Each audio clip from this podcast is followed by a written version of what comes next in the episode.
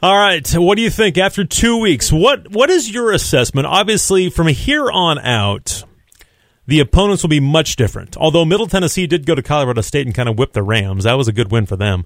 But they will not probably see, maybe Texas State, Arkansas State could be similar to a Middle Tennessee, but but who knows? We'll see. They, they've they've played okay here early in the season. But from here on out, Coach Cignetti even said it to me on, on my postgame, we're going to have to strap it up from here on out, because now we'll really find out about what uh, what this move to F B S means. But what do you what do you make of this team through two weeks? Yeah, you know, I think this team, it's really, you know, I think they opened everyone's eyes last week. You know, nobody knew what to expect against the Middle Tennessee team, which won a bowl game last year, had some pieces back from that team. So surprised everyone to go out there and blow them out. But this week wasn't as much of a surprise, obviously, when you when you outscore a team one fifty-five to twenty-one, your your two and a half meetings you've you've played with them. But I think, you know, the run defense is something that shows that J M U's here. I mean, they have the number one run defense in the country right now, only allowing twenty-one yards through two games on the ground. They're averaging like zero point four yards a carry against them. And, and after the game, James Carpenter talked about, you know, their their goal is to get teams under three yards per carry, and I think zero point four goes well. But that's going on all cylinders, really, defensively and offensively. You know, Taj Tahir, he's still the number one quarterback um, in all Division I football, according to P F F this week, and, and he only played half of football. So that just tells you something there, as well as, you know, leading the, the country in, in touchdowns, or second in the country in touchdowns for J M U, at least the country overall. So I think it's a good start, you know, through the first two weeks. But, yeah, starting next week, the uh, the level gets turned up a notch. You know, with this defense, again, there's so many new faces, and when you guys, lose guys like – really at all levels. You lose guys like Bryce Carter and Mike Green up front. You lose Demonte Tucker Dorsey and, and, and Kelvin Azanima at the linebacker spot. You lose, I mean, Torres Carroll at a corner. You lose Wesley McCormick at a corner. I mean, they, they lost some really key pieces that were good football players. But for guys to step in, I think there's probably still some concern with the corner spot, but but defensive line-wise, James Carpenter was phenomenal over the weekend. Those two backers continue to make plays. Do you feel good about, about really the front the front six and what they're doing right now?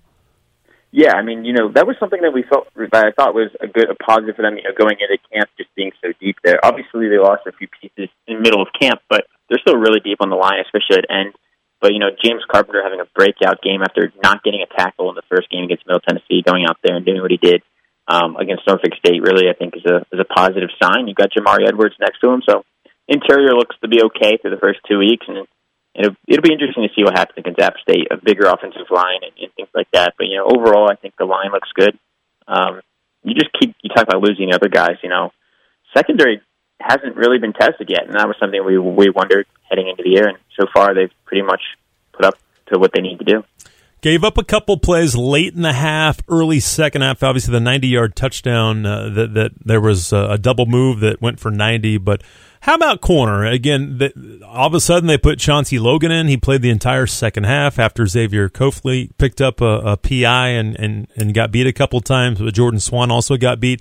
At one time early in the second half, it was Chauncey Logan and Brent Austin, the two true freshmen playing at corner.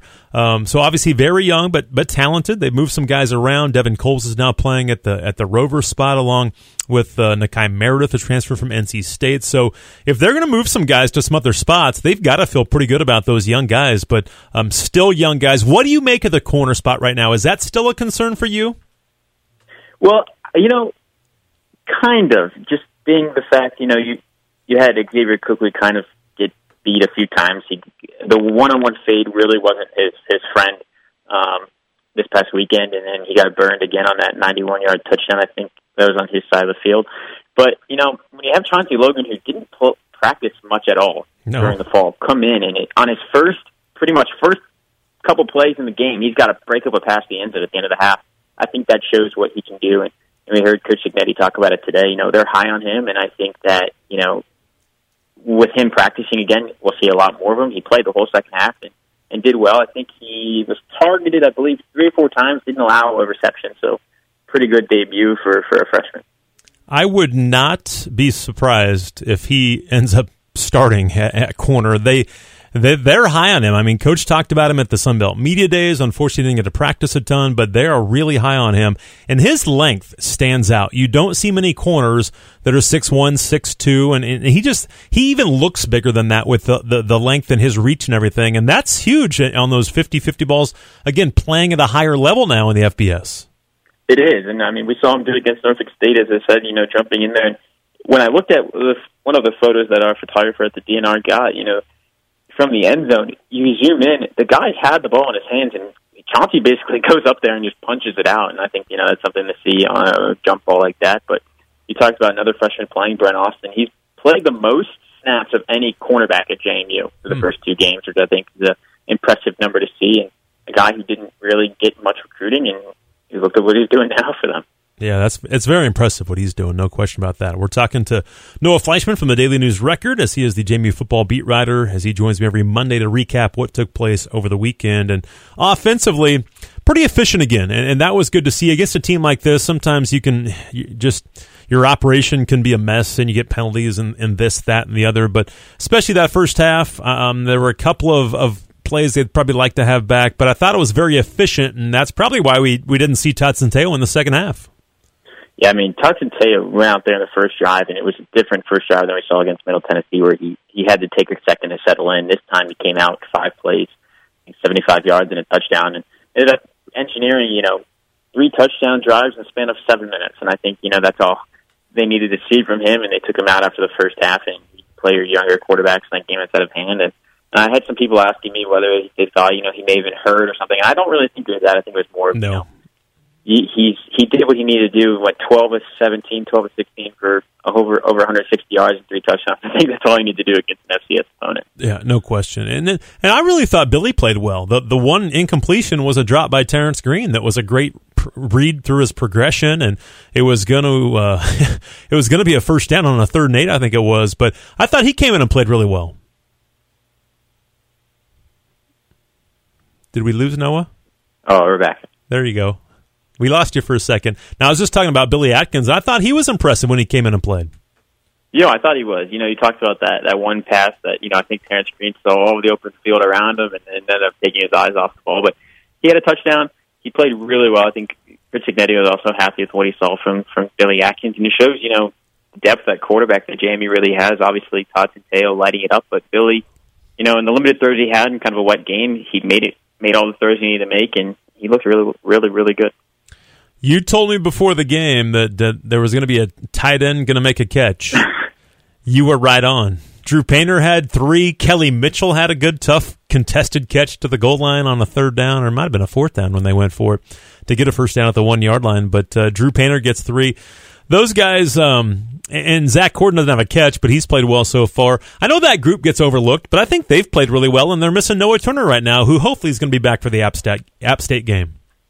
Yeah, I mean, you talk about this is a group that doesn't really, they're not known for their, their pass catching. Mm-hmm. They're really good blocking tight ends, some of the best in the country. I mean, I looked at it this morning. Dak Horton is still, I think, number three overall as a run blocking tight end in the country in the F B S. And I think that just shows, you know, how good these guys are at their job. But Dude, they caught the ball on Saturday, and especially the little flea flicker play they ran, and Drew Painter was wide open. And, you know, I, I turned around and, and looked at Chris Brooks and was like, see, I told you a tight end would get to the ball today, and he ended up getting a couple more after that. So, but was not expecting a little gadget play there, and we I asked Chris Cignetti about that earlier, and he kind of laughed about it. But yeah, it's yeah, why not? Put it on film for people to prepare for, no doubt. Does Chris Thornton continue to amaze you? He does me. I know we know he's great, and he's a he's a tremendous football player, and he's a great kid. But he just seems like he's open every single play, and just uh, people know he's that good. And he has eighteen catches and five touchdowns in two games, and and didn't play a lot of that that second game. But does he amaze you still? Yeah, because you know when you when you look at him, he's def, he's J M U's number one wide receiving threat. You know when you look at it on paper, what he did last year, coming to the year, and now what he's done in these first two years. two games, and he still finds ways to be wide open on some plays. And I kind of scratch my head and like, how does this defense let him get that far open? And he, he makes you pay for whenever you leave him open. Another two touchdowns this weekend, and he leads the N C double A or tied for first in, in receiving touchdowns. So I think that's all you need to know about Chris Thornton. And he continues to get the job done. Now, obviously, against an Appalachian State team next week, it's going to be a little bit of a different challenge. They'll definitely know about him and, and try to shut him down, but we'll see. see how that how he responds. And if he still finds the way open, then I think, you know, you've got an opportunity to be one of the best receivers in the conference.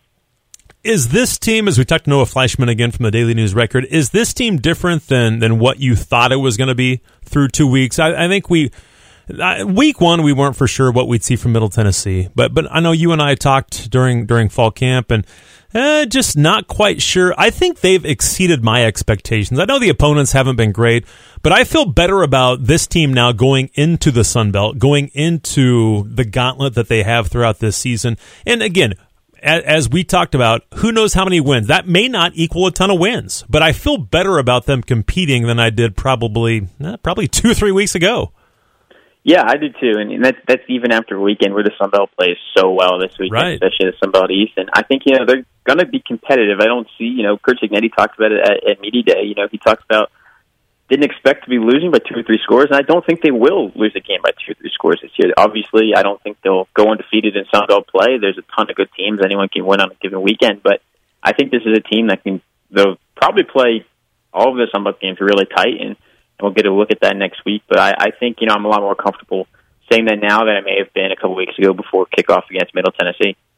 Yeah, I think I think it's even surprised Coach Cignetti, just talking to him a little bit nah. off the air and stuff. I think he's even surprised a little bit by how he, he he felt like this team could get to where they're they're at right now. But the one thing, even though they, they've played some lesser opponents, this team has a tremendous amount of confidence right now because of their execution and how they're playing right now.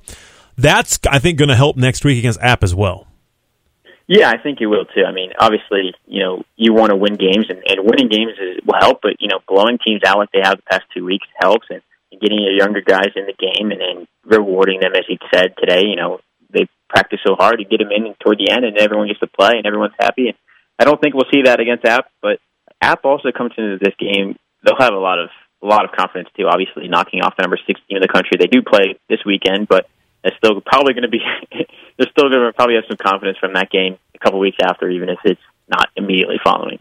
Yeah, we'll see. Uh, it's they play a decent Troy team, so wonder there could be a letdown. All of a sudden, they could be one and two. That might be the worst thing for the Dukes if they play an angry one and two App team a week from Saturday. That's obviously still a really good team, but again, they'll play Troy this weekend. It's at home. It's their first conference game, and then the Dukes will play. It's a three thirty kick, as I mentioned earlier. Some breaking news: three thirty.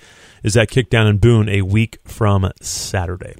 Is this is this a good week for a bye week? Do you think this is a good time for that? I think it's perfect timing, actually, when you think about playing your first Sun Belt game against a team like Appalachian State, who's one of the premier programs in this division, and you have two weeks to prepare for them now. I think that's probably the best case scenario for J M U, and you get an opportunity to break down their film. You know, Chris Cignetti said he's already watched it a few times, and I guarantee he's probably watched that Texas A and M game a few times, too, and I think the more time you give this team to prepare, the better outcome you may, they may have. Obviously, they had, what, a month to prepare for Middle Tennessee, and you saw what they did. You give them two weeks to prepare for Appalachian State, and I think you might have a, a good outcome. They pretty much won't be surprised by many things they see. I, I guarantee you Appalachian State and Jamie will do the same thing. They'll throw different things that they haven't used yet um, in that game, but it'll still be an opportunity for J M U to, to come into this game more prepared than their opponent, since their opponent mm-hmm. has to play a game this weekend and, and not really look ahead to J M U until the week after.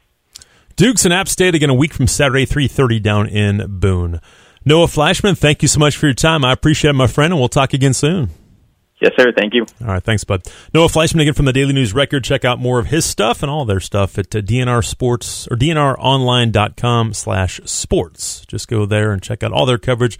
J M U, Bridgewater, High School, E M U. It's all right there. So great stuff from those guys.